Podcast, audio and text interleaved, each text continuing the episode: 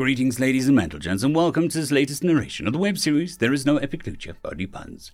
If you're new to the series, there is a playlist listed down below in the description. And as always, I hope that you enjoy. Chapter 174 Gone Home. Lim felt like a scary tree lady was going to tear him apart if he wasn't amusing enough. She was worse than the pig knight who told him to eat more protein, or the goblin bar owner who gave him a juice box and told him to get out. I don't have time to play with your little pumpkins today, the tree woman called, Wyam said out with a sigh. Why not? Dio asked curiously, and Lim wanted to shake him a little. She was going to let them pass without issue. Why was he questioning it? Your faces bother me, Wyam said breezily, as she swept a branch across her face with a motion like she was pinching her nose. Dio nodded seriously, as if this was a grave problem, before he yanked his shirt over his head, obscuring his face, and gave a thumbs up. Sorted! We'll get moving, he said, and walked off course as he headed towards a wall. Poppy caught up and guided Dio away towards the exit, but not before shooting Wyam a narrowed look that said she didn't believe Wyam's reasons at all. Lim crept along the wall, trying to be smaller than a bug, but Wyam turned to him regardless, stopping him from leaving the room after Dio and Poppy with the branches. Advice for you find new employment before this year is up. I suspect stocks in your company will be sharply declining, she said with a tone colder than any winter. It was like some divine verdict, but she was just a tree, right? He gathered what courage he had, something like his brother might have had if he was here today. My loyalty is with Captain Yatina. Where she ends up is where I will go, he said firmly. Broken scientist now comes with squishy little sidekick, Wyam mused and then smirked. The toy stores will be sold out before the day is up, she said, and Lim grabbed his bow despite being pinned. Don't call her that. She's smart and she knows a lot of things, he protested. Wyam pulled him close, her giant face making him feel so very small. Cling to that fire, because she won't defend herself. Every sun needs a moon, she said, then dropped him as if bored. Who's your son? Lim retorted, and he was surprised when Lime went quiet. Sad little boy. I was someone's son once upon a time, she said slowly, then closed her amber eyes. Now, where there was a flickering innocence lies a cold, bitter ashes of experience, she said, then nearly threw him out the room. Her words haunted him as he quickly chased after Dio and Poppy down to the third floor, leaving the man almost becoming far too thick for him. The Yggdrasil opened its fleshy, bulbous eye as the connection to Beta seemed to stutter and then vanish. Deep within the trunk of the massive tree, his core engorged itself on the hollow shell of a divine woman. The goddess that once resided here was now worm food for his growing ambitions. The loss of Beta was not as dire as it seemed. He had seen the girl regenerate from some truly terrible wounds. She would come crawling back soon enough.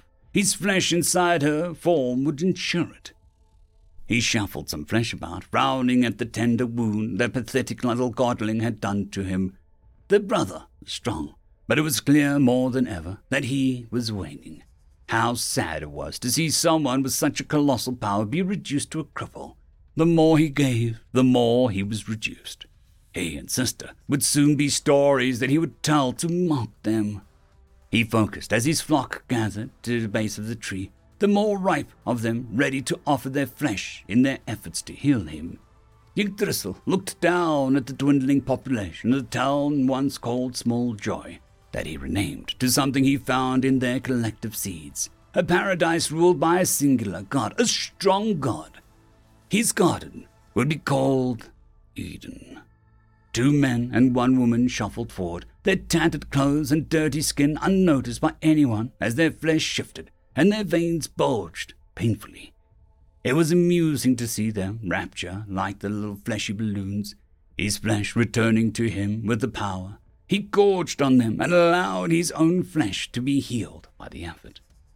He would need to have another rare event where Eden opened its gates for scholars and druids alike to flock to the town to marvel at the world tree. Such people would find their food laced with Yggdrasil their water tainted with him, the air they breathed infused with him, and they would become him. Still, if Beta did not return, the years of effort he put into making his next vessel optimal would have been wasted, which would be a shame. But Yggdrasil was not one to simply rely on one sad little girl. He always had a backup. He made his large central eye bulge and pop loose from his main body, which looked like a giant cocoon covered in eyes. The main eye slithered down the inside of the tree, coming to a stop at the base, where a shadowy form inside pulsing crystal prison could be seen. Progress is coming smoothly, Yggdrasil admitted, as the form within was about an average human sized adult, but their proportions looked slightly off. To think this is what would happen when so many of the seeds were put in one place. He sighed with a contented noise. To think he had almost killed the head priestess of the world tree when she resisted his influence. How he almost wasted such a strong seed. This new vessel would need a new name. Yggdrasil was this form, but he was always evolving. Thy name shall be he trailed off as the crystal glowed for a moment, revealing a woman with black tree branded on her chest and long pointed ears. But now she was growing a second set of arms and looked to be opening a third eye on her forehead. Zohar. The hero units had split up. Three, including the strength model, had gone the way of the mudroom. Two, one of which was agility model, went through the storeroom, hacking down the door with ease. Delta struggled to both track them and continue her fight within the symbolic space. The Gamma's cast-offs nailed the two dungeon cores were adapting to her power, able to weather both her solar system storms of aggressive energy and moving closer. This wasn't like Maharia or even the Spider Queen. This was fighting against corpses who remembered how to fight like her. Pulling back her energy, she narrowed her mana into a symbolic space into thin needles, sending them flying forwards piercing two of them, which caused one in real space to stumble and fall into the mud as its leg locked up.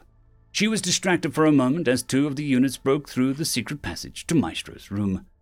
Swa, get Num and Billy out there. They're coming, she yelled as one of the units launched a disc cutting energy at her. But Foodie intercepted it, and wash of salt and battle cry, there was more noise than sense. An arrow sliced across her arm, missing her by inches, but leaving her with a cut on her skin. The arrow, made of opposing mana, burned, making her gasp as pain flared up her arm. Biscuits! She cursed at the attacking unit. She threw mana wave four, and it washed through Fran's planet, causing a golden echo of her boss to appear, charged one of the black holes, and ran it down with his lance. The damage didn't do much, but they didn't adapt to it on this side. That was weird. This isn't working. Throwing force at them wasn't working, Delta said with a frown. Salt them! Salt their corpses! Salt their loved ones! Foodie cried, throwing more mana at them, which didn't amount to much. Foodie, I would love to, but I don't think salting them is going to. She trailed off as an idea hit her. Ah, this is going to suck, she announced, and began to focus on the robots, creating voids of mana, which was a lot like sucking on a tooth with a wide cavity then eating ice cream. It hurt so much to have these bubbles forming, like taking a spoon to her own flesh. But the robots stuttered for a moment as their performance was halted, forcing them to move much slower. Call me Bubbles, because you can blow me, she gasped as the hero units had begun to stockpile what energy they had left for moving and attacking. The evolving version had it worse, with the strength model barely moving at all. Delta fell to her knees, and something began popping her head, like a tiny little headache erupting like zits. She focused on starving the invaders. If she could just stall them long enough that Maestro and Vori could do some damage they couldn't evolve from, then it would be a win. She just had to. Suddenly, the pain flared like a solar burst. She just had to hold on. She just had to. A little longer. She pushed against the gates of the dark forces on the other side, threatened to break out. Where was she? Where was Delta? It didn't matter. She pushed against the gate with everything she had. She could just sense how strong the echo was on the other side. The thing being empowered by a second echo and that damn Lish girl. I will not yield. My world is not yours for the taking. My friends are not your toys to be used. Our memories are not yours to abuse. She screamed and pushed with her rather massive hands on the other door, holding it closed. Stay away from my. Family, Delta screamed, standing up, her aura blazing in a symbolic space. The black holes representing the hero units shuddered before Delta rushed forward, sucking all the mana away until it was her pure essence against them. Her skin felt like peeling, her eyes burned like liquid, her voice felt like glass. But she pushed on. Five highly developed cores strapped with gamma pods, programmed by a douchey organization, against one schoolteacher out of her depth. They should have sent more robots.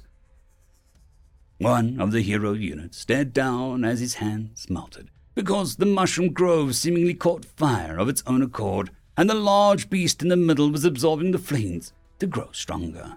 It tried to stand up, but all around it, fuzzy blue creatures rained rocks and spears down on them. Across the floor, two of the units struggled to inject as all around them runes glowed with the fiendish power Reverse Delta, Enhance YM, conjoined SWA, a voice rumbled as he planted his staff in the hallway, preventing them from accessing the room beyond. As each rune was named, they flashed white. Not here, not in my house, SWA snarled at the robots, as he began to grow haggard looking from the cost of the runes. There was a sound like a beeping, and the hallway exploded. Heat and smoke rolled over a as he covered his eyes. Delta's aura flickered and she stumbled as she pushed two of the robots back, forcing them to become void of mana. Vori clawed one of the units, causing parts to fly everywhere, and the glowing core bound in bent metal to roll across the ground.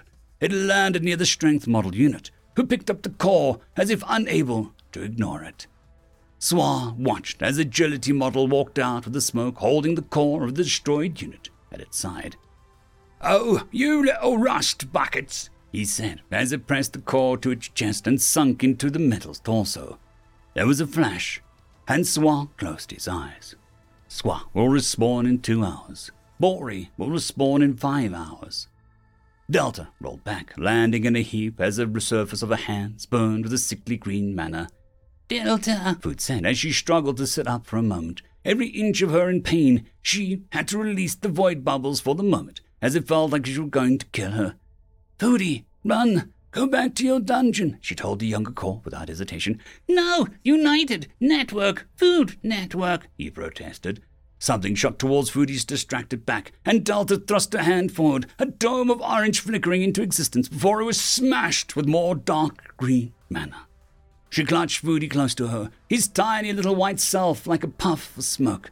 They rolled hard, and Delta nearly blacked out, but forced herself to get up to one knee their mana burns.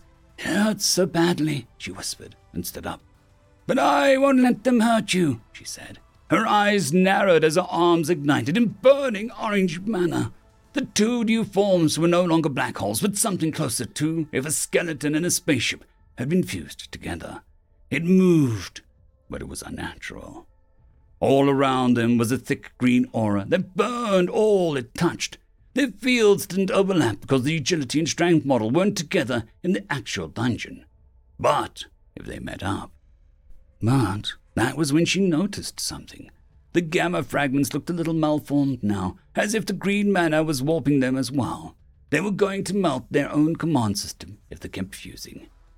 They'd be an inert tool of destruction without a driver if all five were one. Delta was absolutely sure of it, if there was no consciousness, no gamma fragments left, it was just an object, just a thing. And things were just snacks to Delta. The thing was she could either focus on nullifying their mana absorption or being a fighter that drove them to fuse. She couldn't do both. One of the fuse calls began to fire again, but Delta stood up. She buckled and fell back on her knees in exhaustion. That was when a giant blue hand smashed into it, sending it stumbling away. Do not touch my dungeon core, Nu said in such a low tone that the dark matter of symbolic space vibrated. The things began to power their mana in the form of a threat, and Nu scoffed. I will not yield. Our home is not yours for the taking. Our people are not toys for you to play with. Our peace is not something for you to abuse. He snarled and raised his hands, causing extremely detailed mana swords made of blue energy streaking with orange to appear. I am the mana enchanted notification utility. And I am here to notify you that you are already dead, he said and vanished, taking the fight to the two fused cores and a single unfused one. Booty, back him up, Delta ordered and focused on slowly cutting off their mana intake with much more gentle void bubbles. Usually it is divide and conquer, but we hear you, Mother. We shall force these miserable piles of secrets to become one. Maestro warned as the agility unit entered his room, looking like a spider now, with tentacles for legs and heat-proof armor. Target acquired, it intoned, and Maestro rose into the air, the vines connecting the, to the dungeon, putting him close to the ceiling. The song for the spattle, Maestro inquired. Then his singular eye blazed red as he faded into the shadows, becoming an undefined mass of vines and noise. A funeral dirge. Farah put down a rag that she was using to clean an already impeccably clean mug. Her pub door was beginning to splinter as something rushed at it. She picked up a bottle off the shelf and poured it into two shot glasses. For Yaswa, no one messes with my boys, she said, and downed both of them in a rapid succession. Her nostrils blowing out steam, her door shattered, and she reached under the counter, grabbing the boomstick from its hiding space. As she cocked it, I wonder if you can make a new spirit out of a machine, she asked, voice feral. A large metal hand punched its way through the door's remains, and she fired, sending sparks of flame roaring into existence. The monstrous figure beyond was bulky and tough looking, but it had oddly placed sections of heat-proof armor that overlapped badly with the protective weave. Farah leapt over the counter, kicking up the table, which flew at the creature hard. She didn't wait for it to hit, as she slammed a bottle of booze into the oddly shaped hole in her weapon, causing the crystal-laden handle to shift from red to green. When she fired next, it was a hurricane of wind that howled and expanded with lingering flames on the machine's body. The hero unit stumbled back two steps, and Farah began to scream as she fired again and again. Get out of my pub! she roared. She would either blow this thing to pieces, make sure it learned to fear goblins. The agility hero dodged along the stone pyramid as vines erupted out the ground, breaking stone as all around it. Mushrooms grew with open maws, blasting sonic screams in it. Dance, dance, die! Maestro commanded from above in the air. With music I have wings and power to fly. Intoned as the harsh, drawn out trumpet slammed into the robot over and over, not having too much effect, it seemed. Maestro soared around the room, pointing his cane at the intruder and causing vines to rush it with crushing intent. How do you think this will end? he called to the soulless thing. He knew there was no point. But the fact that he had no soul didn't negate the fact that Maestro was overflowing with it. He twirled his cane, and the mushroom choir appeared across the wall, shooting balls of mana which crossed the arena, causing only one side of the pyramid to be safe, which the mech barely made it to. It was getting faster. You've sprung my trap card, he cried, and the safe side of the pyramid suddenly exploded with dozens of vines, from its back, two sharp blades formed, taking up some of the precious armored sections, and it began to cut the vines before they got close. Grow, evolve, become a god if you desire. I will feast upon your corpse with song and dance all the same. Maestro roared, his eye blazing. You can be a shining star, but I am the abyss that sings. You see me, and the abyss sees you. Maestro warned as he slammed his cane into the wall, causing the entire room to expand, letting the between floor space become visible. The thrumming orange sea would drive weaker men mad. The mix stared down at the very bottom of the void. A massive dragon on a throne wearing a skull looked up with a dark promise. Dance well! Royalty is watching, Maestro announced grandly. He raised his cane, and from his back, vines began to disconnect. These were support vines, the maestro said calmly, then snapped his glare to the mech as it rushed at him. But not for me. He blurred and slammed his cane into the mech, bashing it hard before kicking it across the space. The floors will have to endure without their star for a time. For the first time since I came on air, Maestro's magnificent show will be taking a short break to deal with some bugs, Maestro said darkly. All around him, the room rotated and spun, pieces of the wall moving in and out of the between with jarring distortions. The music was now echoing and seemingly coming from every inch of the space. Let's go, dirty brother killer, Maestro intoned, and the two charged at each other. Yatina looked at the orange water with a sigh. She wasn't sure if she could drink it. Something inside her knew that it would be the point of no return if she did. She hesitantly scooped some out of the borrowed goblet and then let her fingers dip into the stuff. It made her skin tingle like a kiss of sunlight. She slowly put the goblet in the well and brought it out near full. Shaking a little, she brought it near her lips, and the smell was like fresh apple pie. The garden felt quiet without the music as Yatina held the goblet a little longer. Lim pushed through the massive feast hall, losing Poppy as she diverted to some library, and Dio easily kept pace with him. Just as he went to open the massive double doors, a brilliant orange light seeped and bled through the gapes in the door, blinding Lim as the floor shook, making him stumble back. Yatina remembered being in a large garden. Then she was somewhere else. Yatina looked around the odd classroom. It looked nothing like any educational place that she had seen before. Everything looked clean and warm, with maps of strange land masses, posters of theoretical science ideas, and even desks with equal standing. The floor was made of a strange smooth substance, and the board at the front wasn't black with chalk, but with white one with ink lines. The sun was setting through the window, and Yatina paused as she see through ghosts of sorts were sitting at the head desk, marking papers and trying to look upbeat. Only three of her seats were filled with students. They're not coming, the girl said with anger designed to cover a heartache. Betty, your parents might just have misread the time or got held back in traffic, she soothed, and the girl shook her head. And I'm the president, Miss D. They're not coming. No one ever comes for me, she snapped and stood to stalk out the room. She's not wrong. Our parents won't come. My brother is their favorite, and Betty's parents just don't care. One of the boys said with a factual tone that felt extremely familiar. Adam, the teacher said with a sigh. My parent is here, someone said with a snort. Yatina turned her head and saw a void in the memory, a void clawing at her skin, eyes, mind, and soul. A maw of teeth and screams. She looked away, heart beating hard. Now I'm your sister, not your mother, and I offered to let you switch classes, Miss D mumbled. Nah, it's great having at home help when the homework sucks, the void teased. Monday, I'll be stuck in some basement working on other kids, and you'll have to handle your own stuff, she warned. One day, the void snorted. No, come on, we who doesn't have parent issues here? The last kid asked, and he looked weedy, like he was stuck between growth spurts. He was building some sort of weapon out of connecting pen tips.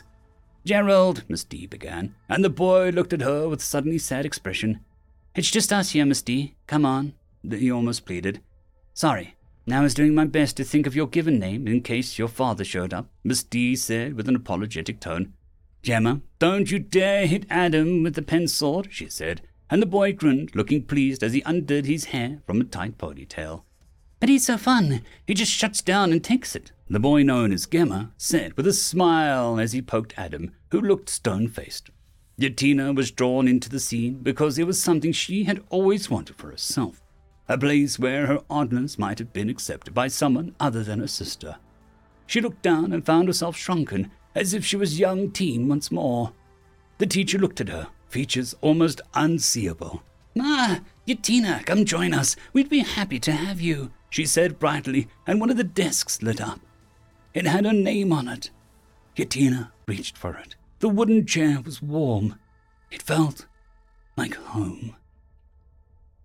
It, Yatina, Lim said in a panic as his captain laid on the ground, foaming orange looking bubbles out of her mouth. Hey, it's fine. I also drank it. Dio assured him as Yatina's body twitched and seemed to be feeding weirdly manipotent when a fake eye suddenly glowed orange and shifted to a deep hue. The eye was engraved with the odd triangle on the dungeon's entrance. Yatina started and stared up the ceiling as the whole dungeon seemed to shake violently. Captain, Lim said, sweating as the mana was starting to get to him. She turned to him, orange foam still on her chin, with a wild look in her armor eye. Uh, she said with a raspy tone. Wayfair? he echoed. Global, globe, planetary wide communication signals, around world, she said, grabbing his arms. Oh, what are those? Lim said in a panic as Dio smiled at their friendship. Cat pictures. There was a slight pause before she got an even crazier glint in eye. Ah, and degeneracy. So much degeneracy, she hissed. Lim was too confused to argue, and he nearly screamed when a kobold appeared out of some bushes. Did someone say degeneracy? All hail the mighty Pip, he said seriously. The dungeon shook again, and the kobold shook his head. No time to waste. Uh, we need to sneak you all out of Quee's tunnel ASAP, he said, and Yatina looked skywards. Bands of mana weaving. The floors are connected, but spaced apart and tiny space contained far away. Relative in dimensions, she muttered, her eye glowing. A mushroom that appeared over despair, growing light corpses come plucking at her heartstrings. Yatina mumbled and then promptly passed out as her body trembled and shuddered. How I like her poetry, Dio offered. Lim felt he needed a stiff juice box. End of chapter. Chapter 175. We have the technology. Delta watched as Maestro and Farah pushed the hero bots harder than before. Maestro pulling a double duty of fighting and protecting Num and Billy's cocoons of evolution. In the back of her mind, Nu continued to fight against them in a symbolic space, using more devious tactics than Delta had used. The agility hero crushed the glowing cocoons despite Maestro turning the room into a literal storm of blazing pullets and vines. No! Delta cried out as the robot raised one of its spider legs to stomp down. In the blink, two glowing eggs were yanked out of range of Maharia, held one in each of her hand with a scowl. Metal man, what happened to good old flesh and blood? she complained. Take them down to the next floor, hide them behind the waterfall, Delta told her quickly, and Maharia began to move. You sure? These are first floor monsters. Not sure what will happen if they get more mana mid evolution, she said, and Delta didn't hesitate to nod. Better odd than dead, she said firmly. This dungeon in a nutshell, Maharia sighed and took off, the hero about to jump at her when Maestro intercepted it with a gain. Their bodies locked in struggle. A true performer is willing to break a leg, Maestro warned, and all of the mushroom turrets in the room turned to their locked bodies, beginning to fire bullets. Maestro! Delta reached out, but the bullets thundered into the center of the room, impacting both Maestro and the hero unit. The barrage didn't stop until a few seconds later, when smoke and dust slowly boomed outwards like a decaying flower. You think this'll stop me? The proud bard of the Delta dungeon, Maestro called, and the smoke was whipped away as the mushrooms around the room began to twang in notes similar to a stringed instrument. It was a continuous chord intermixed with two heavy thrums. Maestro looked wrecked, his suit in burning pieces and one arm gone, and the hero unit looked thicker in places, producing a near constant whistle that made the air around it ripple. It isn't over until the robot screams, Maestro declared, and buried his cane into the head of the hero unit, causing it to pierce clean through. Bera looked around her ruined tavern, mentally taking note of which liquors would need to be replaced. She and the robot had both grown a few inches, but the robot was still the taller beast. She had used all her ammo, all her mixtures, and even experimented with a few drinks, but she had to admit the robot could hold its drink. She slowly pulled herself out of the wrecked bar as the strength unit emerged from the wall, pushing wooden beams out of its way. The only true change the robot had undergone, as far as the massive golden mane of hair it had grown when Farah dunked a Delta surprise drink on its head. Unlike Fran, this hair was clearly held together by dreams and hair clips. You're a cold one, Farah admitted as she rubbed her lips with the back of her hand. The robot only moved closer. But you see, unlike you, I don't have ice for blood, she spat and held her hand out. Outside the bar, the third unchanged unit watched the fight without getting involved. Cocky tin can. She opened her hand to reveal a red crystal. I have fire, she said as she crushed the gem, causing a tiny spark of fire to ignite all across her bar. Smashed bottles glinted as the contents spread across the floor in such volume that they formed a thin waterline across the entire bar. Farah closed her eyes as a second time in so many days. Her bar exploded, Bran better give them hell, or she would bar him for a week. Maestro watched as his cane cracked, huffing to himself in dark amusement. I guess you don't want to join my fan club, he joked, and the cane shattered. His own form followed suit not long after. Vera has been defeated. Maestro has been defeated. Danger level 7. No loot, no rewards, no retreat. Yatina was rubbing the grass all around her as she scurried out like an insect. Binding, bonding, interlinked mana of base existence, she exclaimed. Lim tried to shift her, but she was so lost in her sight that she couldn't be moved. Someone stepped in front of her, and she looked up slowly and the long muscled leg of the gargoyle. The muscle continued until she was staring at a blank face.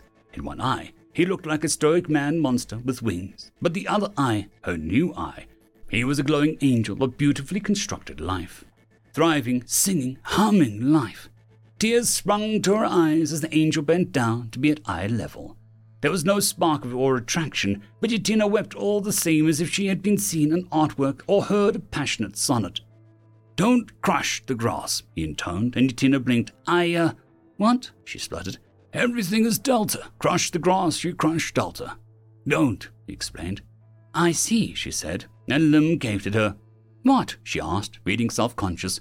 We, we, we should go, he said, and they turned to see Dio emerging from the feast hall with Poppy in tow. The girl looked annoyed and to be disturbed, but since it was Dio, she didn't say anything clearly. Just as they were about to speak, the entire dungeon shook so violently that Yatina was thrown on her rear, and Lim nearly went headfirst into the well, only saved by the gargoyle at the last moment. From the connected kitchen, the spout of fire raged out, burning a perfectly semicircle in the front door. Oh, what in the world? Yatina grunted as she stood up. The entire dungeon system was going crazy. Turbulent flashes of orange mingled with flares of deep blue raged like sea. The gargoyle was looking at the same thing when he spoke. Dark things this way come. You'll need to leave as fast as possible before they reach the second floor, he warned. What dark things? Yatina didn't feel right about this at all, especially those strange voids in the Mana Sea, like deep, hungry nightmares that moved ever closer. Delta wished she could do more, but watching Fran emerge from the side of the boss arena as Captain Fran the Defender instead of his base form, chilling. It turned out his base form had a cap of strength because his only way to become stronger or to threats was to transform entirely. Exponential growth that never ran out was still a bit beyond Delta at that moment. The agility and strength units were trailed by a lone third unevolved unit. The strength unit looked to be radiating heat, leaving scorch marks as it walked. The agility unit had foregone ahead entirely, becoming a round torso with just legs and swords that buzzed harshly. What words could I say to such twisted designs? His tall, ogre like body rippling with power. Don't try. I've looked into their hearts. There's only pain, Delta said, hands clenched. Then I shall save them from this existence, or perish trying, Fran roared. Bacon, his steed charging at a moment's notice. The clash between Fran and the hero unit sent sand flying everywhere. The strength unit was clearly having an easier time than the agility unit. One of Fran's massive lances lifted and flung the agility unit across the boss room, where it landed on a wall and scuttled along like a nightmarish spider, circling around Fran.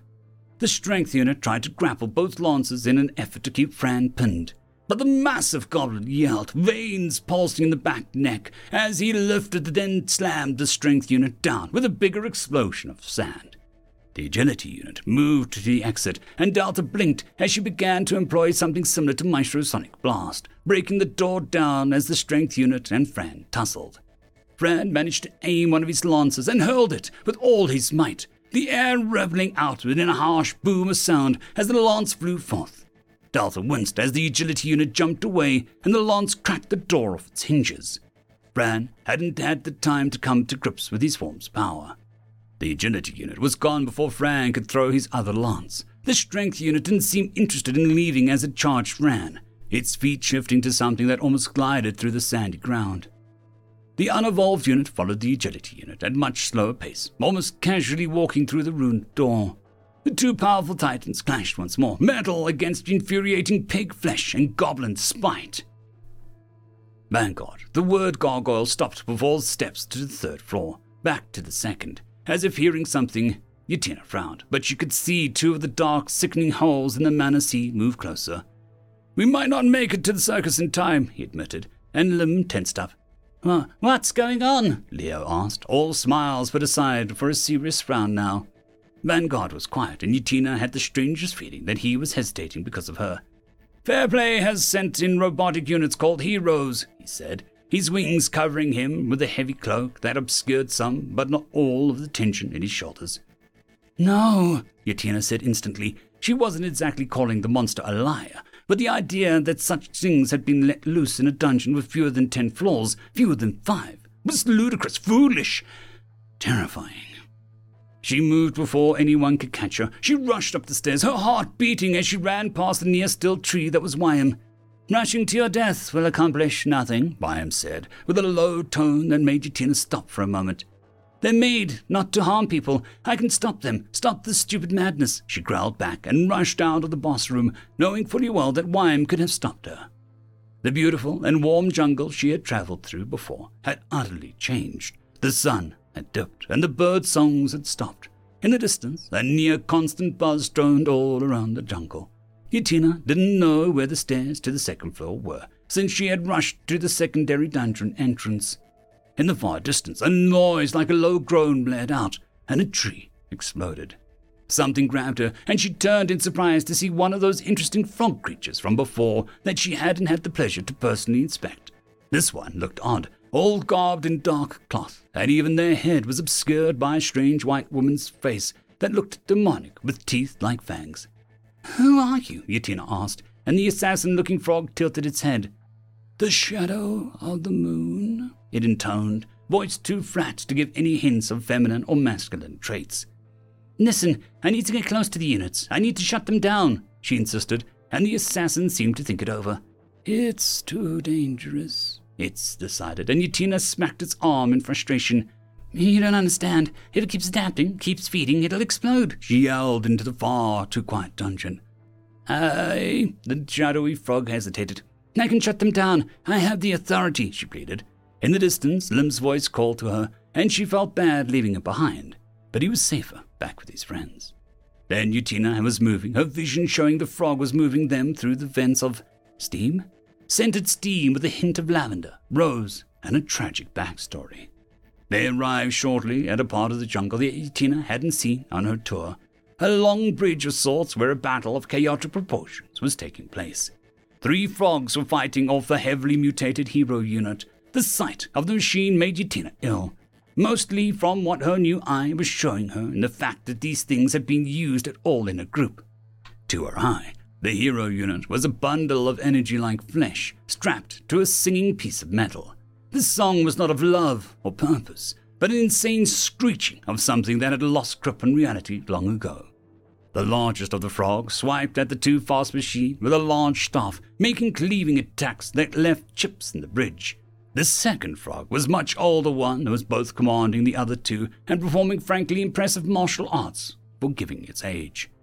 The last frog was the most visually interesting. A cloak covered frog that was holding a hand up, conjuring forth things that were a dungeon but not. Here They looked like shooting green wisps that emerged from the trees and grass with stout arms and round heads.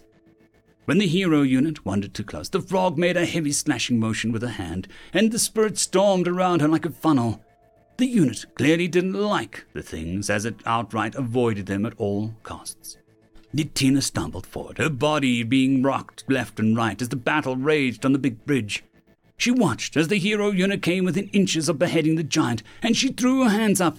On the authority of fair play, she screamed, pouring every bit of outrage into her voice. I, Captain Yatina, of rank two, demand that you cease operations, she said, and her voice carried far across the jungle, stilling the sounds of the waterfall, deafening the bees, and ceasing all wind.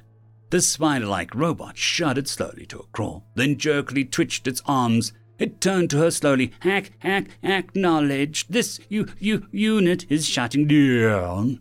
It droned, unfolded in on herself. There was a few seconds before Yatina let out a shuddering sigh. She wasn't sure if that was actually going to work. Yatina moved closer to see that the thing had no head anymore and looked like a demented spider. She was going to have words with whoever unleashed these things when she got back to the surface. There came an odd sound like an air hissing, and the undefended body of the unit bent, then exploded outwards as its core was grasped by a clawed hand extended by steel cord. Yatina saw it pull back in, face frowning in confusion. Why was the claw red? She looked down to see that there where her stomach should be, there was now a sort of hole where a claw had also tried to yank on her too. She stumbled back and could barely watch as an unseen hero unit stepped out of the shadows at the far end of the bridge. Right. She'd been singular when commanding. She had told the destroy unit to shut down. She hadn't said she wanted all units to shut down. How stupid of her. A rookie mistake. She was bleeding out, and all Yatina could think about was how pretty the sky was. What a lovely place to die. Deep inside Yatina's body, a secondary battle of sorts was occurring. Orange motes banged on bones and demanded an increase in red blood cells to account for the loss occurring. The bone marrow didn't respond, as it was bone marrow. This annoyed the mana greatly. There were only two things this mana collectively despised gazebos and lazy bone marrow. It had a moment to think to itself. Her body was just a dungeon that moved, right? Her body really just had a dungeon that took food in and produced stuff that other people wanted. So, if it just pretended this body was a dungeon, it stuffed some mana into the bones and demanded red blood cells. It got reddish, orange, brownish ones. Ah, wasn't quite right. But as the mana went to work, the alpha system kicked in and began to assign the excess mana to abilities to prevent mana poisoning. Lungs, it could do better. Now she could hold her breath much longer. The mana looked at her muscles and nudged them a bit for more compact. A mixture of oxygen and mana would skip the pesky mortal limit. Oh, while it was at it, he could turn her liver into proto-steel. It reached into her brain and found there was zero drive to reproduce or seek fleshy pleasures. The mana saw no defect and moved on. And, at last, the delta Seat replacement, one of the few things in this body that was a work of art. He just hooked the body up with maybe twice the average connectors than most people might have for their seeds. It wasn't cheating, it was min maxing. Now, it would work on the anti gazebo weaponry. Davina reached down, using her magic to heal the deep wound in the human. She was reacting to it much better than Davina thought she should. She winced as Giant was flung back by a new form, the transformed hero unit that had devoured its kin. It had only gained some of its spider like features, but it retained its head. and Adapted, tainted captain weakness, removed command unit in place. It said with a harsh metallic tone, weakness removed, cause stability at 35%. Error, cannot adapt. It rambled as it moved forward. It pointed its hand at Davina as it formed something like a sonic blaster. Goal remains. Reach call, damage call, return. Strength unit will return to site soon. Will become one, it said, and Davina raised a spirit barrier to protect her, Giant, and Gramps. The elder frog grimaced as the shield was torn apart a moment later. Damage? Why? Davina demanded, rage in her voice at the idea. That is the mission, it rumbled. That explains nothing. What logic do you have for doing this? Davina asked, hoping to confuse it. I exist to serve. I serve. I have a purpose. I am a tool of the god Error, tool of the fair play. I am their weapon, it said as it charged its cannon once more. Davina covered the human with her body, hoping to at least save her. Aha! Not today! came the sound of a furious river and power. Davina looked up to see Rael with his fists out, diverting the sound waves with his muscles. What a glorious sight! Davina wouldn't mind nearly dying so much if this happened. New threat, but you are one. I will win, the robot declared as it stomped closer. Rael rubbed his nose with his finger before twirling his trident. You see one, but I see Bob, he countered. Error, element Bob not recognized, it said, and a moment later, the entire bridge erupted upwards as Bob, the giant worm, swallowed the robot whole. Davina, get the guppy back somewhere safe. Me and Bob can't hold back here, he said as he turned back to the others. Davina began to shake her head. It's powerful, I fear that, she began. But he grinned, and her heart skipped a beat. Don't fear, for I will always be here, he said, and the sun shone down on him, making him almost glow. I'll be back once the human is safe. Do not dare perish on me, or I'll be beyond upset, she warned, and helped the giant to his feet and let Grams take the human. Hurry back! I can slow it down, but you have the power to truly defeat it. I can feel it, he said, and Davina moved as she saw Luna setting up traps to slow the robot down if it gone past rail. Unseen by the frogs, a form stepped out of the shadows to watch the battle with a tilted head. Remy made motions of taking off visible gloves and rolled his neck. Surely the Lord of the Rivers wouldn't mind a ringmaster taking a shot. There was something delicious inside that robot that Remy simply had to sample. A sort of in between life and death energy that made his toes curl. It would be his little uh, midnight snack. End of chapter. Chapter 176 A Little Overkill. What bothersome bugs? New was akin to a demigod in his symbolic space, but these vermin were tenacious. He watched as a small one absorbed a larger one and became more. It was hard to define exactly what he was seeing. Before there had been black holes of sorts, some with texture, others with hums. This new one was physical in a way that allowed it to push back against new and the dungeon mana. The so called command unit was greater sum of its parts. And yet, New watched it raise its own mana to attack, and great cracks ran along its limbs and being, healing only to rip open anew seconds later. Storms of chaotic loose energy streamed out of its barely contained core, threatening to detonate not only just its own mana, but any dungeon mana it came into contact with. New would have just offered to kick the thing out of the dungeon with some super bosses and close the door, letting Fairplay handle their toys. But Delta would get upset because Durance is in that direction, or something. Stupid village with a stupid name. New held out a hand, and a massive buzzing blade made of stone and demonic bat like features formed. The guard blade was not the most elegant of weapons, but in what it lacked in subtlety. New swung it, and there was a scream of displaced mana as pure force slammed into the command unit. It stumbled back, letting Rael and Bob in the physical world drag it off course a little, before New could see it cutting its way free of Bob, causing immense pain to the creature in the process. The abyss worm simply healed the damage up, and New knew that Bob's kind was similarly adaptive, since they lived in the in-between and unseen. Normal weapons works far better on Bob than the esoteric. Still, the worm was young, so it was best not to push his regeneration. According to Bob's creature file, that Delta never got around to reading. Bob could easily become an Abyss Hydra, a Nightmare Worm, or a Nightmare Crawler, depending on the types of damage he suffered. Pushing forward, New tried to bury the sword into command unit's symbolic self, and the tip left a nasty scrape before snapping off due to the pressure. He really needed to get upgrades for the gargoyles. Jumping back as he was nearly cut with the dark blade of the unit, New felt for another inspiration in the symbolic space. Anything in the dungeon could be a tool in this state, the goblins could become protective leathers or crude tools, the spiders forming into traps or nets, and so on. The gargoyles formed a long sword of stone that did immense physical damage. This was how dungeons did fights. Their creations added to their arsenal, and the more diverse or creatures the dungeon toolset, the more likely they won and devoured the other. Feeling risky, he tried to feel for the Death Star dragon that Delta just happened to cook up without effort. He only got the idea of some massive great sword before it fizzled away in his hands. He clinched him. He was still too weak. A helper, not a dungeon. New's vision swam as the command unit ran through his side with his blade, causing his hot lances of pain to shoot up his body. Is that it? Delta's puns hurt more, he snarled, grabbing the blade with both hands and lifted, pivoting the machine overhead and slamming it hard into the ground behind him. He stumbled back, trying to contain the flowing motes of blue leaking out of his wound. Just like her, no respect for traditional rules, he spat, and held up a hand.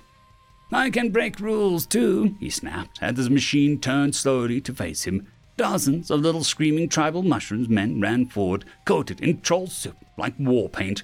Rip and tear! Soak and seep! he roared. The battle waged on. Delta bent over Yatina, her stomach tight as the woman squirmed in pain. Nurse Halligan danced around her, gently applying many of the doctor's remedies. The gargoyles recently returned with new before the menu showed up to help Delta. He was excitedly exclaiming about nature and its bounty. Can't we just have a nice thing without trouble following? she asked quietly, and around her her defeated monsters shifted uncomfortably. Mother, Swa asked slowly, and Delta looked up with a blink. How will you contain the explosion? The machines? He trailed off, and Delta could see visible concern of the others in the same question. She put on her best smile as she could manage. I'm going to beat it to a pulp, then make a jelligan push it down into the fourth floor and let it explode, she summed up. There was a long, thick silence before almost everyone present began to protest and refused. If it merges together and erodes Gamma's pieces inside, I can eat the explosion, but I can't risk it going off in the other floors, Delta said, speaking with a clear and calm voice. We can respawn, Swa said, trying to get off the bed despite being nothing more than a sort of hologram to pass the time until he's respawn. Not if the explosions take out all your respawn bases, Delta said quietly.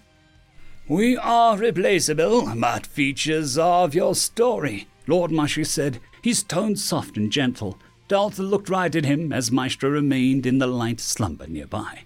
She, for a moment, didn't see them as currently were, but watched as they shrunk to become small, little stubby acid spitting mushroom turrets, gently comforting one another. There should have been a third sibling, but Delta had lost that mushroom spitter long before she got her feet under her. Not to me. None of you are replaceable, she said, standing up as she watched Alpha guard the door to the infirmary, with a more scared limb. If you die, we all die, Vera pointed out, but she didn't seem to be arguing, just asking if Delta was sure. Delta shot her a smile, and this seemed to confuse the goblin. Not exactly. I'm only 80% of the dungeon core these days. Pretty sure that if it all goes wrong, New can take over, she said, and there was a pained silence in the room. Hooray! Vera grumbled. New is keen on the job, Delta said, trying not to preen at the preferences of a monster's head. It was hard to not to enjoy being the favorite. Oh, he's a shy nut, Swa said flatly. Muffet made pained motions that looked like the dance of the spirit of his joy does not diminish his devotion to maniacally laughing. New has seen me work. I bet he could continue my work if anything bad happens. Delta tried to defend her friend's honor.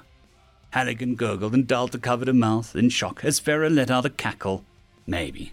Maybe she would just try not to die. It seemed the best for everyone involved. She looked back uh, down at Yatina, feeling close to the woman and a little responsible now that she was in Delta's care. She was looking less pale, and Delta was relieved to know that she would survive. She sent a mental prayer to the woman that she would wake up feeling better than ever. Rael was not one for waxing poetics nor grandstanding, but he was rather keen on destroying anything that would threaten his jungle. It irked him that no matter how he conjured the four river's might, nor how Bob slammed the machine again and again, it simply shrugged them off, leaking a truly enormous amount of energy. There was a thunderous boom from above, and Rael could feel the disappearing essence of Lord Fran and the nearly destroyed machine he left in its wake. Strength unit will return to my side. We will become as one. We will become as one, the command unit insisted. Man as one, you will die, Rael said, slamming his butt of his trident into the ground, causing the water to leak from the cracks of the mud. Death is for the living, the unit said in an almost macabre, amused tone. That sounded more like a boy than a machine. The living will rot, but cold steel will rust. None can escape death, Rael huffed. Instead, one had to be extremely buff so they could impress death when their bulging biceps. There was a thump nearby, and Rael tensed, ready to spear the other machine if it drew closer. But he stared as the dark visage of Remy appeared, holding a dented core with a flickering light.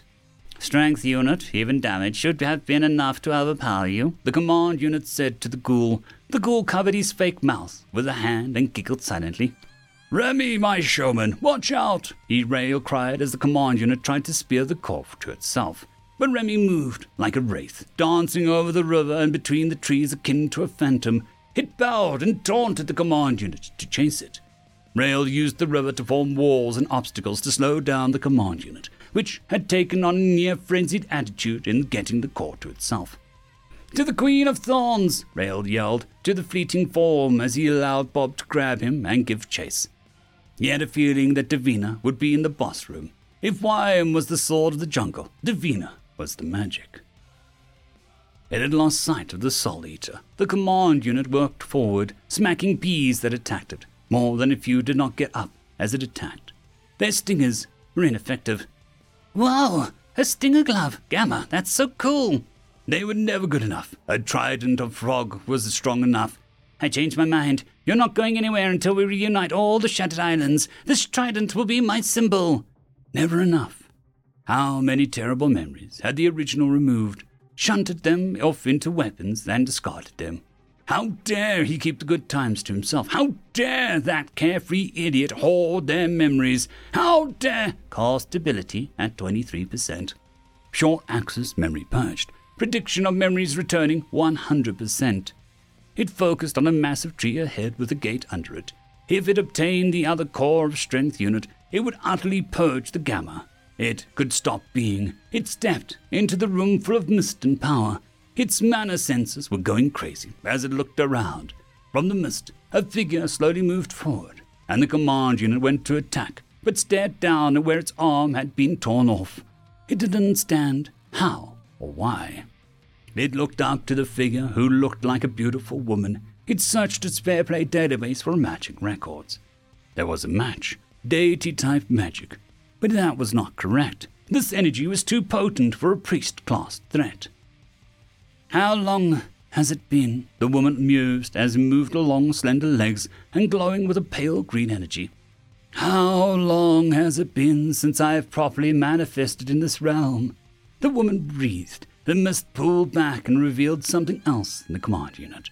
The frog witch that it had fought before, or agility had. She was bound to the tree by vines as her eyes blazed green. The tree and the frog seemed to be doing some ritual of unknown means.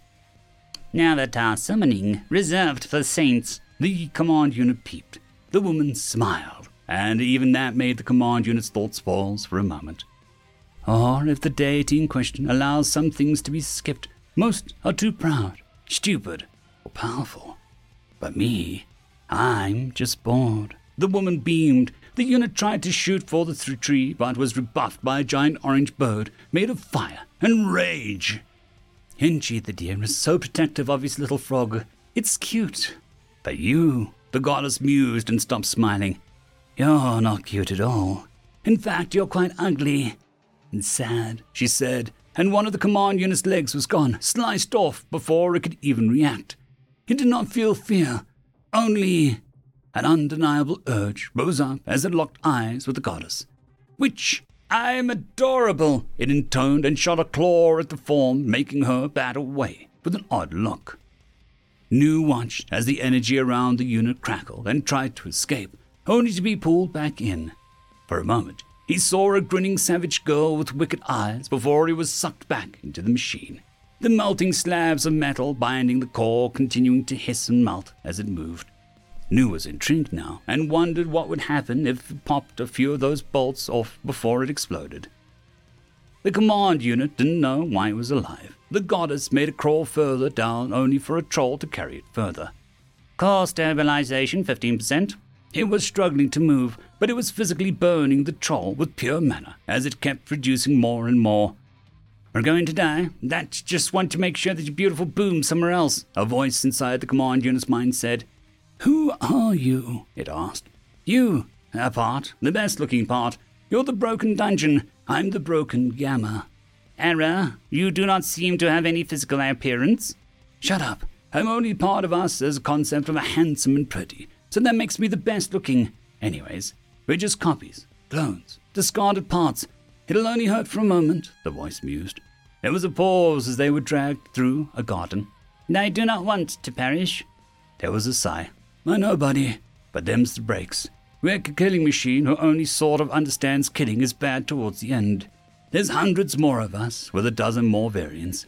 We're not even the cream of the crop, the voice said with a snort. They came to rest near a strange well that burned the command unit.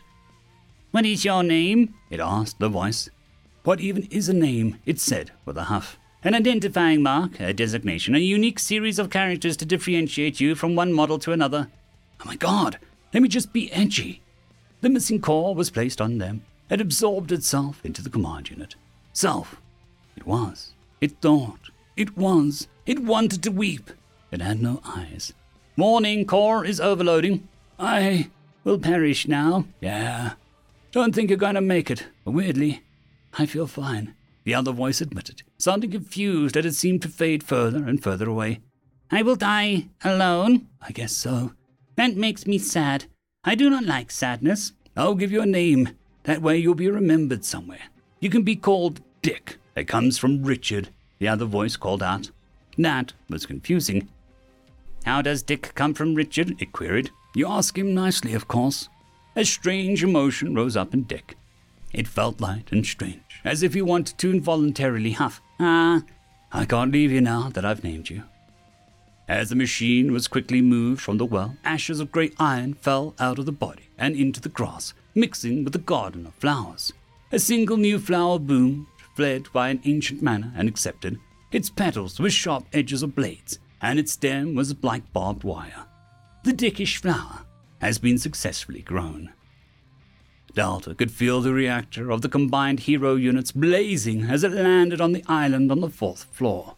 She expected a fight or maybe a struggle, but the vast amount of energy was utterly devoid of mind, existence, or a guiding force. It was just a thing. Well, that makes it easy, she said, and then it exploded, expanding in all directions like a solid wall of white. Rudy stumbled and nearly fell over as cracks spread across the earth, emitting a blinding white light. The air stunk of mana, and the nearby trees and wildlife began to mutate out of control. The nearby Fairplay members fled, except for that rude leader, Kayleen, who simply watched the spreading cracks with a grim expression. Argus gently toppled over as he wandered the town, the flashing light spreading across the sky, making it hard for him to breathe. The light looked so familiar, so familiar. He clutched his head as the air shot past, bringing the screaming noise of a howling wind. The dungeon, he breathed and stumbled down the road in panic. In a quiet shop, Japes watched the light shoot into the sky with a disgusted noise. He looked around, but didn't see Vass. He went to one drawer and pulled it open to retrieve an old blueprint that he had unfurled to reveal a primitive hero unit with a much bulkier design. Do think they're still tinkering around with these toys?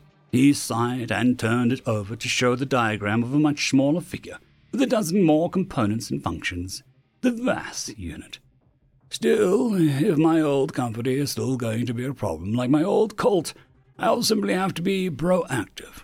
He shrugged and drummed his fingers. He turned and closed the drawer, not seeing the blueprint caught slightly in the corner. Vas anima was all that could be read. Gentle pushed past, and another odd boy walked to the other way, looking dazed. Gentle stared into an almost serene eyes of the other boy, who looked to be covered in leaves and mud as if he had been climbing a tree and fell. The boy tilted his head at Gentle and smiled. Argus Gentle almost skidded to a stop as their eyes landed on each other. Something about that boy was unsettling, and the boy looked back, beginning to frown. You're filled with sadness and sharp, angry bits, the boy announced. Who? Who are you? Gentle whispered. The boy smiled and held out a hand. I'm Vass. I want to be a tree when I grow up, he offered, and Argus slowly took the hand, feeling as if contact was more invasive than it should have been. Argus gentle, I'm going to grow up to make the world fair, he muttered back. Vass took his hand back and stared at it. I never touched something like you before, he said, with delight, and walked off, leaving Argus confused before another shake in the ground spread across the town, and he remembered why he'd been running. He took off once more. Delta laid on the sand, belching as she couldn't move an inch. Where do you keep all that air? Nu asked dryly. Uh, Delta made a vague gesture. This system doesn't know how much you just absorbed, and it might have frightened you, but you have a network, so now. He trailed off, and Delta's mind sluggishly accepted the words, but did not process them.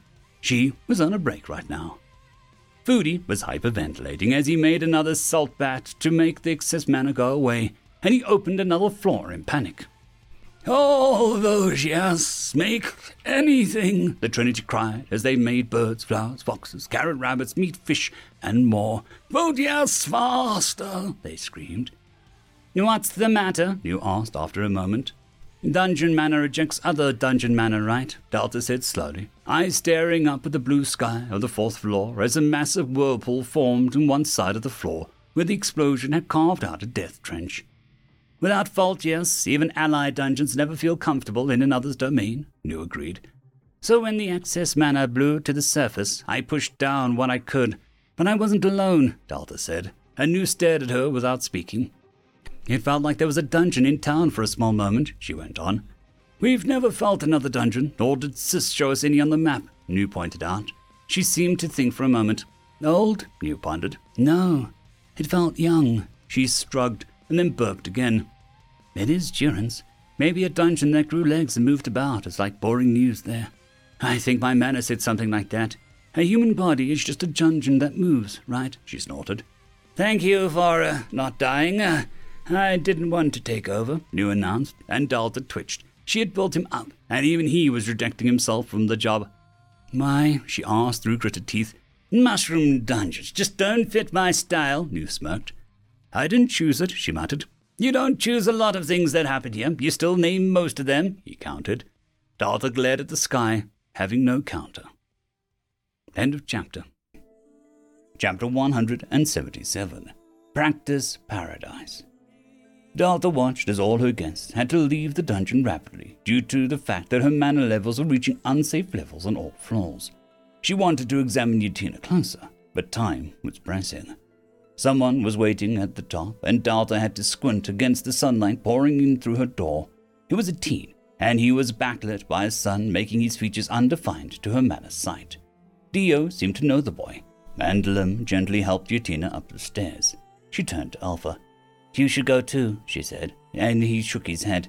I'm designed to handle large amounts of magic. I'm the ultimate hero, he said quietly, and Alpha wished that he had more faith in himself.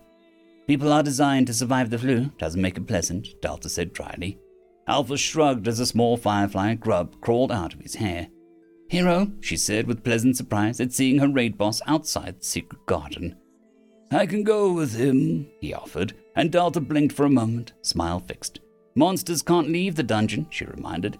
Hero moved his little insect legs and patted Alpha once, and his aura glowed for a moment, and sort of white aura with flickered and orange.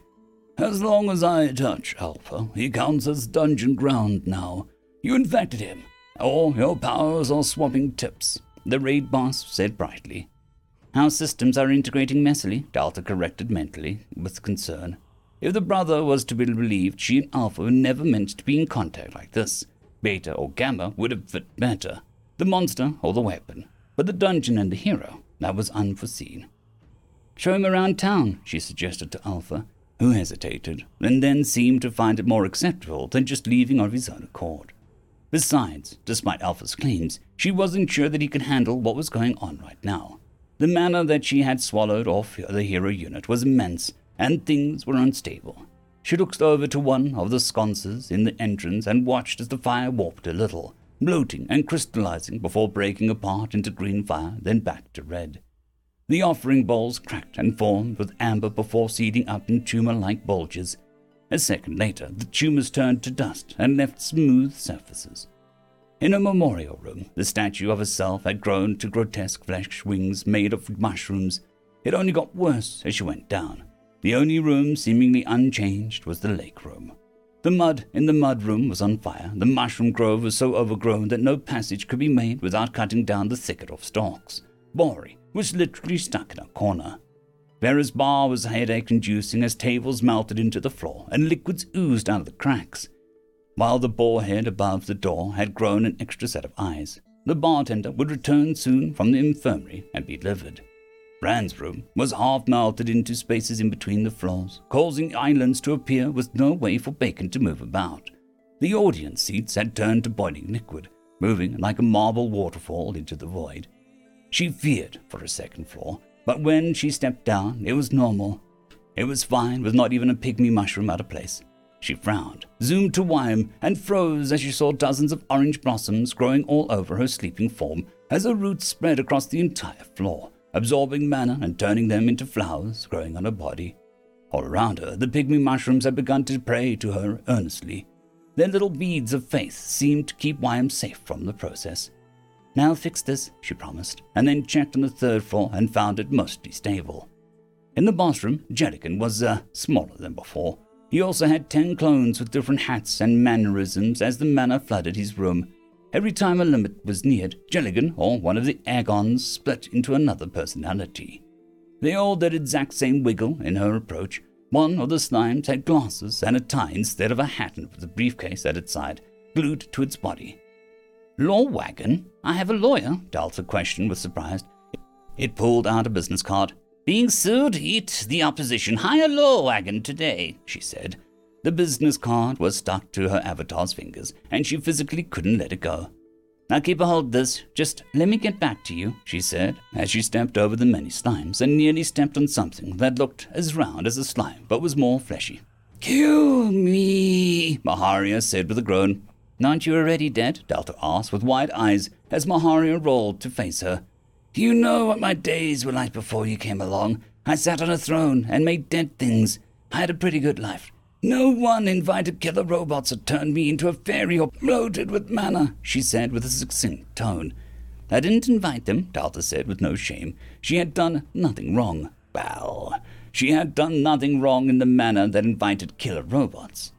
And now we're all going to explode with mana, she said, voice dripping with a scowl.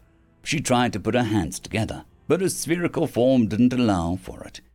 Can't slow clap in sarcasm, the fairy said with strain. I seem to be fine, which is really weird, she said, eyeing her own hands as if expecting them to begin to bug out. Thank the sister. She may have screwed over many, but she's sweet on you, Maharia said quietly.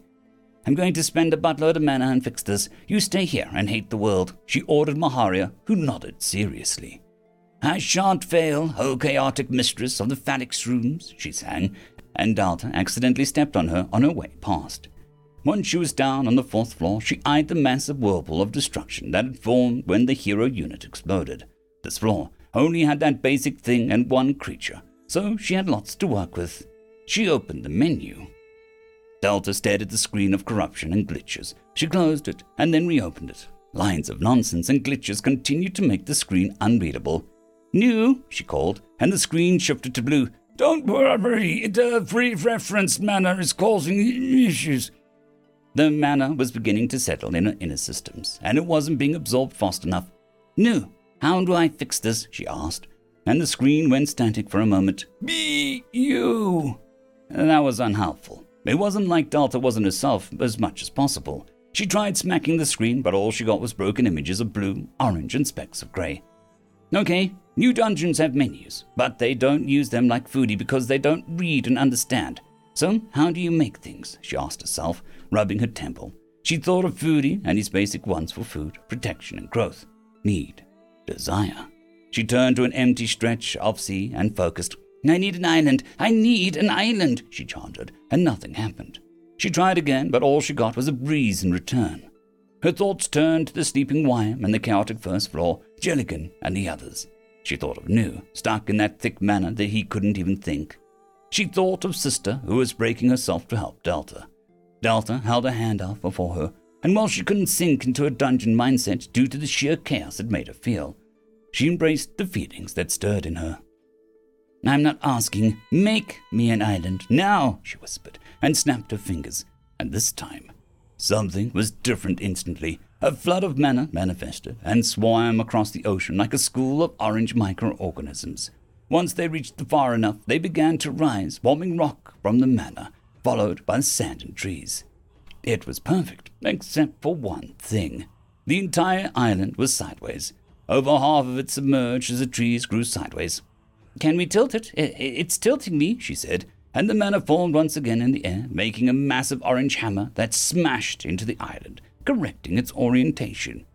The force made it rotate fully until the island became perpetual motion device, and it sailed off, crashing into the outer bounds of the floor, then breaking apart into tiny ring of rocks and ruin.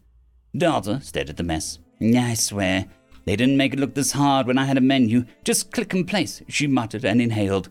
She began to rub her hands together with intent. Island facing upwards with a solid base. The shape looks like a lion's mane, she ordered. The mana surged excitedly towards the empty spot in the ocean. Delta floated into the sky, looking down at what looked like a coconut doing a hula dance. How is that a lion? she demanded of her mana. She slammed on the sand and used a stick to draw what she meant. A second later, she had a near perfect replica of a dancing coconut. Okay, the shape of it doesn't matter right now, she said tightly.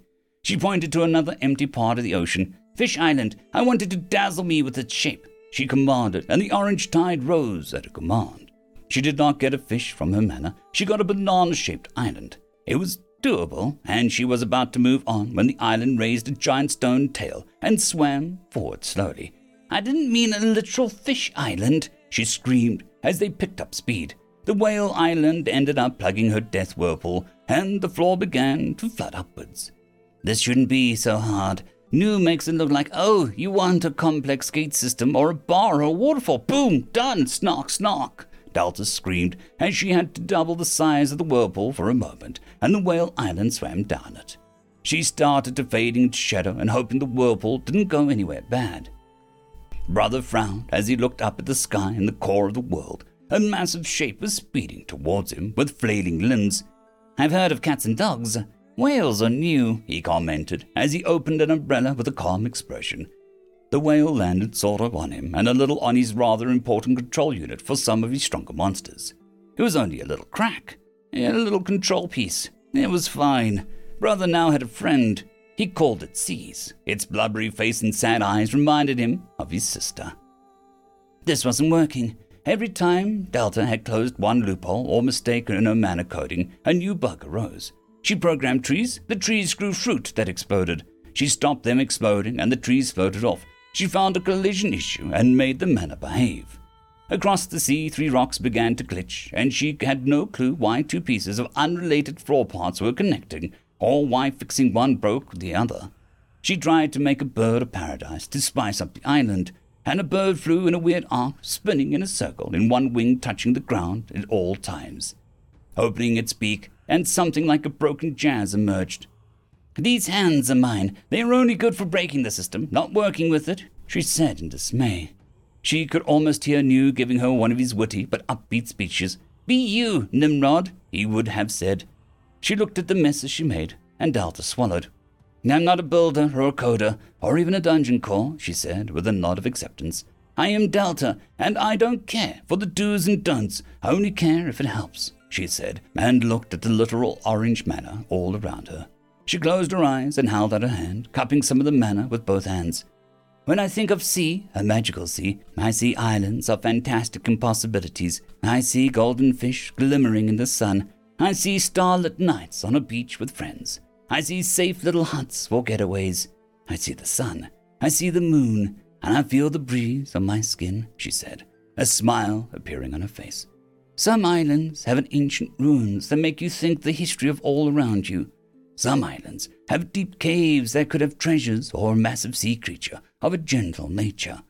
Another island has sand so golden it feels like you're walking in a dream, she said her words getting faster, and her heart began to beat with excitement. I see fish as big as islands swimming deep underwater. I see cursed ships on foggy nights. I see, I see, she trailed off and opened her eyes that were now solid orbs of orange. I see it, she whispered and threw her mana into the air where it began to gather into a massive storm high up the sky. The orange mana created crackles of lightning that struck the floor, each impact making life and material as it struck. Delta swayed her hands like a conductor with a baton. Then the storm danced to a heartbeat. A lightning bolt created a long ring of islands with a ruin in the middle. Another made whales of deep green. Another struck the beach repeatedly, making a mixture of sand that looked like diamonds and gold. The ocean churned as large pillars rose out, as if followed by a half sunken castle. A bolt into some trees made a rainbow of birds flying all directions. And, just as Delta thought the storm might be gone too hard, it abruptly stopped, the clouds parting from the center to make a perfect clear circle to reveal what looked to be millions of stars. The brightest two were a twinkling orange one and a standoffish blue twin, the stars around them began to move and fall, making a star shower that splashed into the ocean, causing ripples of light to turn the dark water into a glowing sea that showed the massive shadows of the whales below and more ruins. Delta took off and floated across the ocean, her hands skating the surface of the water, leaving a long rippling trail in her wake that fish leapt over, and the light of the fallen stars flashed in time with. One last island, Delta yelled, unable to stop grinning as she flew through her imagination. She shot into the sky, causing the ocean to rise up with her in a pillar of water. An island in the clouds. A hidden island. A sky island where the truth can be seen from above, she laughed. She watched as rock rose from below and sand funneled up with it. Its name is. The island came together, made of glittering gold and diamond sand, and had rivers of mists making everything gleam. Star Island. Nu opened his eyes, feeling like he was hungover. The last thing he remembered was laying with Delta on the beach, feeling like he was rapidly being filled with unclean mana. Then it all became confusing dreams of clashing swords, being chased by a demonic Delta who had plans for a mushroom waterfall, more mushrooms, and a weeping woman at an altar. He sat up, noticing that he was almost humanoid again. Ah! Ugh! This form was too limited. Rectangles were the superior shape. He stood up and noticed that he was on the fourth floor. A quick check showed the ludicrous amounts of mana had been spent in the last two hours. His jaw actually dropped at the numbers. Nu tried to track the purchases, but there was no history. The system had no record message of any pulling of blueprints or the use of precision placement systems. Who would be stupid enough to use dungeon creation without the placement system? Delta, he spun, calling out into war agitation. He found her dangling her legs into a bank of fog as she stared out at the blue sky. Yo, she said, in exhaustion clear in her voice, but also something else a degree of pride and joy. Are you okay? I left you alone for longer than an hour, and I know that's trying on your self control, he said quickly as he stood next to her. He didn't recognize this island. No, shut up and sit with me, she said with her eyes closed, and she looked different. Was a small change, but Delta looked more defined than before.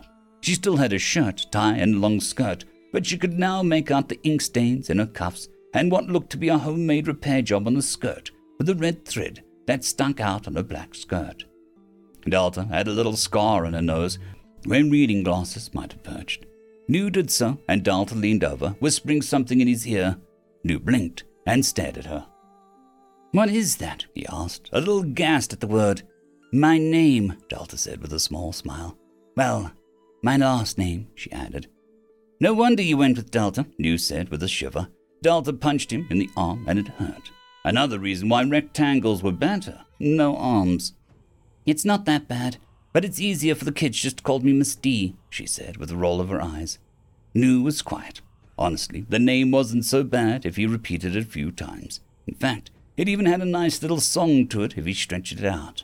He repeated it a few more times, oblivious to how he was being quiet.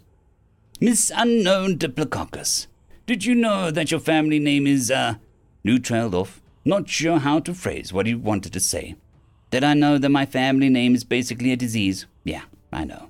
You can blame my grandfather. He panicked when he was getting into the country. All he had was a medical magazine on hand, and his old name was close enough.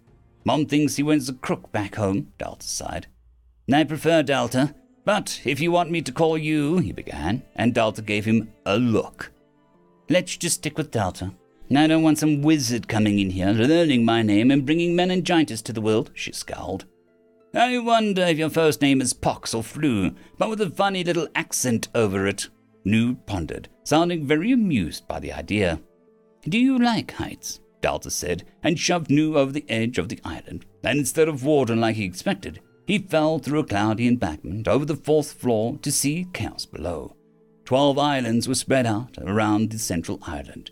He saw a banana, a coconut dancing, what looked like a crab, a woman holding a donut, and a goat with five legs, a bull with little wings, and more.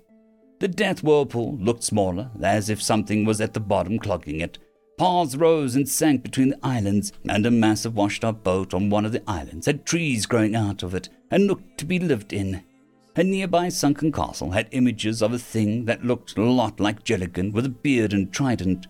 A whale rose briefly to blow water, and it looked to be made out of almost pure emerald. Nu could only gape at the sheer sight below him, only having time to turn and stare up at the floating island Delta was resting on. The thing looked like a heavenly gem, a star that drifted too close, obscured by the clouds. This was all chaotic. But where was the dungeon core? Where was Delta? The sun set and the sky turned to stars, a carpet of gems, and clear it all, hiding amongst them all and seating, upside down, Delta's claw glowing orange next to a watchful blue star. Clever girl, he whispered. Nu hit the ocean and sank to the bottom. It was easier to hide how proud he was at the bottom of the sea. End of chapter. Chapter 178 Stars in New Eyes. Delta had upset the system, the actual system, not new or some version of SYS. This was the operating system that Nu was a part of and was the admin over. There were technical differences that she didn't quite understand, a sort of id and ego thing where Nu was the superior being in the mess. The system was pinging constantly, each noise making it shrill as it tried to calculate exactly what Delta had done with her winging it strategy. You have created Snake Eyes. You have added the theme star. You have moved the call. You have, you have, you have. Oh, there. Take a deep breath and right click and hit refresh, she suggested. The box before her went blank. Let's just start from the top. Tackle the things one at a time. We'll go through them together, and Nu can handle the rest of the dungeon's passive things for a while. Delta said as she rested on a cloud. She had just light enough to float on it, but not too dense to disturb the wispy things. You have made an island whale. You have lost an island whale.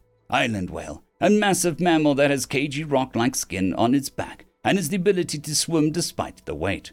Some cultures may worship such beings or even live on them. Their backs can cultivate very rare flowers and fruits. Some animals may even live on it. Costs 4,000 mana. Yeah, my mana without you guys was going places. Not college, but places. Stalter said with a slow nod at the sheer cost of the island whale.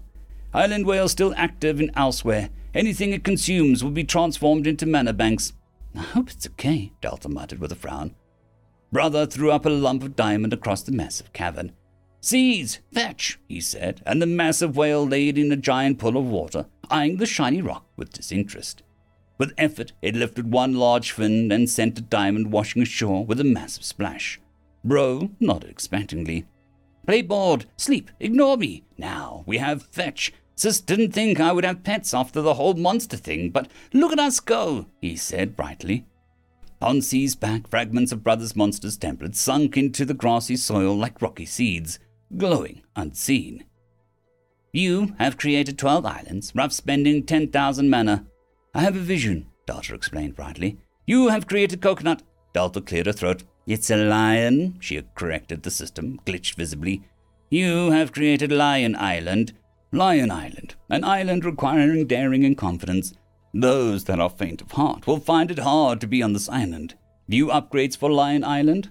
Delta was tempted, but she needed to know something. How's my mana and DP looking? she asked, and the system produced a screen. Mana, 5,000 out of 5,000. DP, 2,000, capped due to having only four floors. I can buy a new island whale, Delta said with a happy hum. A thought occurred to her. The fifth floor required 500 DP, the sixth needing 600, and so on. She could literally buy three floors right now. That was a little scary. She wouldn't. She was not one to focus on just getting more things for the sake of it. She had four perfectly good floors to meddle with and fix first. For all the destruction the hero units had caused, they had revealed more weak spots. Some things would never be perfect, but Delta could do her best to make them better.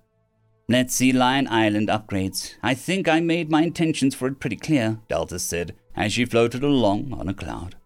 Lion's Island upgrades. Improve the intense aura the island gives off, making any cowards or nervous intruders struggle to get close, but draw in the brave and foolish. 20 DP. Raise the island so intruders need to scale the cliff to reach the island. 40 DP. Decorate the island with statues of lions in different states of relaxed to aggressive.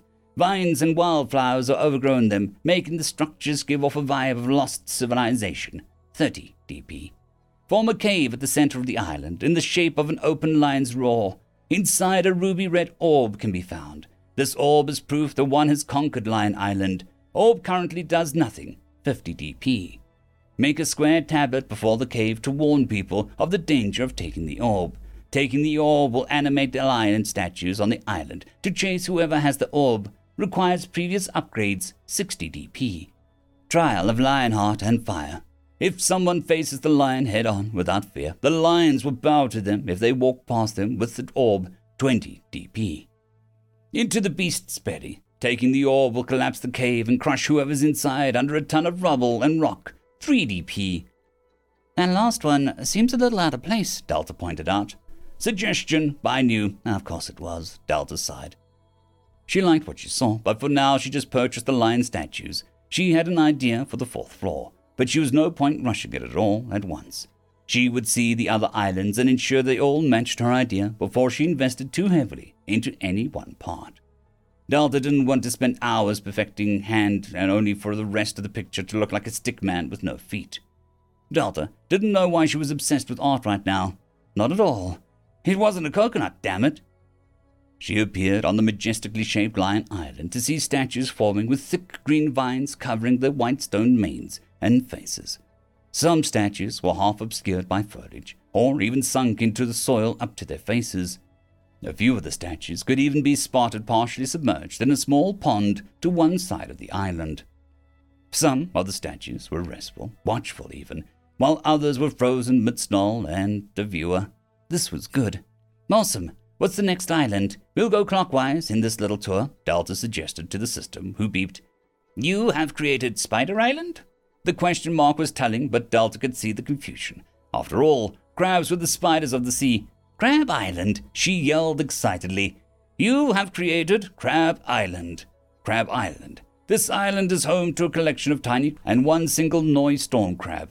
The island has a safe aura that makes people feel at ease. The island nurtures any growth to be had and is considered the only true safe island on any tests. This can be swiftly changed if any insult is given or if a crab is harmed. Upgrades. Bob's Shrine. All crabs pay tribute to Bob the Worm, converting some of their faith into the worm to mana. In turn, any item offered to the shrine will be returned with Bobbian features mixed in 50 DP. Nurture crabs. These crabs are a unique black and white color with curly maxillipeds that look like moustaches. They can provide, from somewhere unknown, coconut drinks and fruit for guests. 50 DP. Woven hammocks. These hammocks are formed between trees and improve relaxation for those who indulge in them. The loss of any loose coins or items are not the responsibility of Delta's dungeon. 20 DP. Crab Orb. The sea foam green orb that is just laying about as the crabs play with it. It can easily be asked for. It has no purpose currently. 10 DP. Wrath of the Sea Worm. If the island is under attack and enough crabs are harmed, Bob will be summoned to the fourth floor and temporarily evolve into a response to the threat, changing the fourth floor sea as one of the many gods of this floor, 150 DP. Pinch and Snip. Bob's two crab friends will join Bob if he is summoned, becoming two boulder sized crabs able to cut steel and poison people with bubbles. Requires Wrath of the Sea Worm, 50 DP. Is it a cult if it actually has a god? Or if a god does protect its charges? Delta asked slowly. No answer found in database. Would you like to query the higher powers? Nah, just thinking, she said quickly. Island theme. Decorate the many rock faces with depictions of bob and crab culture. 10 DP. Delta grabbed the last one and watched as the already peaceful looking island gained a sense of mystical energy, as walls showed a great worm rising from a pool and crabs dancing around effigies of Bob. One part of the wall showed a crude ancient image depicting the fish becoming a mammal, becoming a person, then becoming a crab. Delta wasn't sure if this was either a clever commentary on evolution or a threat of a magical curse. Next island, she prompted, and the system seemed to need a moment to produce its next sentence. Stick man hand holding island? Delta stared at the system for so long it began to try and shrink in itself. Twin island, she said finally, sounding defeated. The island itself was two long strips of land connected by natural ridges. Twin Island. This island can only be accessed with two people, one on each side. If someone lands on it by themselves, a mirror copy will be formed on the opposite island, mirroring all of their movements. Upgrades. Playful chess. Half a chessboard will appear on each side of the island. Each person can't hear or talk with the other person, only see their gameplay. The winner gets a free pawn piece as a trophy, 10 DP. The artists. One person must draw half an image and the other must finish it on their own side of the island. If they match up, both players get a free paintbrush. Yin Yang. If someone has a mirror copy, it'll occasionally mess up on purpose to annoy the intruder. 20 DP. Twin Orb. Half an orange sphere is hidden in each side of the island. Completing a random game will reward one side with a half, while the other person must continue playing to find theirs. Once obtained, they can be merged at one of the ridges, 20 dp. Saw loser. Failing too many times in a game with a mirror copy will make it aggressive, and it'll chase down the intruder to draw on their face, 30 dp. Like twins, if all the games are completed successfully, each person will get a mood ring which will show the other's emotions, allowing for a closer bond. 50 dp. Island theme. Artwork, musical instruments, and books will be spread across the island. However, if the guitar is on one side of the island, a guitar pick will be on the other side. Only the first half of a book is printed on one side and the ending on the other. Some paintings will have details only on one side, Statues with two faces or mirrors with no reflection might also appear. 40 dp. Delta was loving this as she grabbed the theme like the others. All around the island, different themes of hobbies arose as if the island couldn't decide on a single one and was too easily bored or needed a lot of stimulation. A mirror appeared on one side, but instead of showing one's reflection, it showed the other island. A painting of two lovers, a man crooning up to a maiden in a tower, had been split so the man looked up to be singing to a bewildered bird, while the other island, the painting showed a maiden fawning over a confused badger on the ground. Next island, Delta declared with a grin. You have created Cow Island? Bull, you're, you're basically correct, Delta praised, and the window box sagged hard. Senior Nu, please free me from this torment. Nu stared down at the intruder as it grew with some resistance to being converted by the dungeon. The dickish flower seemed to be akin to a marigold, but thinner. Instead of any flower's natural color, it was gunmetal gray with an odd markings along its petals. Primal System was pinging Nu for assistance at the constant pace, but Nu had muted it after a while. It would adapt to Delta's nature, or die. That was the way of life here. He would almost mute Delta, but the button for her became a mushroom icon that just made him hear a random saying of Delta's. He suspected Sis was enjoying the slow conversation. He returned his attention to the flower bearing the faded sigil of Gamma. There was no connection between this discarded husk and the actual Gamma, but that wouldn't stop Nu. In fact, even a hollowed out shell would be plenty of information to Nu about the character himself. Like a fingerprint, Nu now had a record. The flower was a pseudo contract, not of the dungeon, but not repelled by it either. Likely it was due to how Gamma was like Delta ignorant of the rules and likely to ignore the few she did know. The only one missing from the record in Nu's database was. Beta was in hell, quite literally. Everywhere she turned, ducky eyes stared at her. Everywhere she tried to escape, ducks awaited her. Duck hell. Still, she felt strange, like a fog was lifting and questions filled her heart that she didn't dare give voice to, yet due to the implications. So many implications. Beta's hell like ducks, there were more than she could count. Delta had to give up and let the name stay as Cow Island.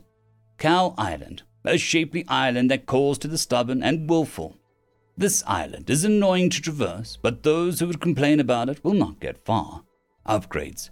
The wall. A strangely out of place wall is on the island, looking like a brick wall. Fresh white paint is still moist on its surface. A seat is placed in front of it, and the longer someone stares at the wall, the more cow points they earn 30 dp. The book. A dictionary is found on the out of place desk. The more someone recites each word and its meaning, the more CP they earn 10 dp. The boulder. A boulder on a slippery hill that has no purchase. Even at the top, the boulder yearns for the bottom. The more someone pushes the boulder up the hill, the more CP they earn 40 dp. The booth trading CP here. A dark bronze orb, the Bull Orb, can be purchased here for 1000 CP. Other prizes include a t shirt, I moved boulders, a bobblehead delta raises charisma by one if such a stat exists, and more exotic prizes. Island theme. Motivation boulders will appear across the island. On each rock are inscribed inspirational quotations to make the intruders be more stubborn. Examples you really think you can do this? You're brave to do a dungeon in such an outfit. I mean, it's okay to give up. Only I would know. The Delta bobblehead is limited edition. Or is it? Real life currency cannot be converted into CP. Attempting to do so is bad, and you should feel bad too. These feel more like spite rocks, Delta said slowly. The system didn't blink as it changed the words to motivational boulders. Quotation marks don't make it better, Delta said with a snort. I'll buy them if you actually mix in positive messages too, she bargained, and the system seemed to accept that with a strange beep. Your authority is highest, permission is not needed. Delta thought carefully about her next words. She didn't want to give another UI a mental breakdown into a sentience beyond its comfort zone. Delta was far too good at that for her own good. Manners never hurt anyone, she decided, and the system beeped in acknowledgement. Next island is genital. Delta coughed, crossing her arms in an X motion. That's not what it is, she protested. It is shaped like a male. It's a ram, she said, with a wail. By definition of its purpose, the statement is still Sheep Island. We shall call it Sheep Island, she said with a growing headache.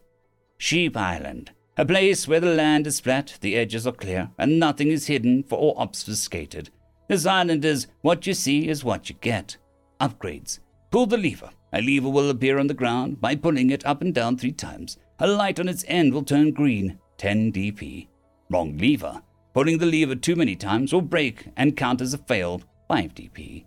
The clock. A clock will count down 10 minutes, and when it hits zero, a button can be pushed. It's big and red on the side. To make a light on the other side turn green, 10 dp. The weight. Pushing the button before the time is up will make the clock explode and count as a failure, 5 dp. Requires the clock. The game. Every green light that is active on the island releases a lock on a cage in the middle of the island, where a deep red orb, the ram orb, can be seen just out of reach. There are three padlocks, and simply completing two other tasks will unlock the third if they patiently complete them. Trying to yank the locks off will cause the cage to sink into the ocean. 50 dp. The ram, making all the lights on the island turn red or get destroyed, summons the rammer. Its horns are rounded to avoid goring people and are like ivory. Near the base of the horns, the rammer is pulsing veins to show the impatient temper. 60 dp. I should send this goat to Wyam. It might chew off her crabby leaves, Delta muttered. Island theme. Random colored sheep wander the island. Each of them smells of a different scent. A rare golden sheep might appear. Resting one's head on its wool will heal all but the most dire sickness. Occasionally, a one-time use golden fleece can be purchased on the Cow Island for 4,000 CP, 30 DP. Upgrade free bonus. A rare sheep with bicolored eyes might appear. It seems to do nothing, but it knows things. This upgrade was automatically purchased. Apologies. Weird, but I can't turn down scented sheep.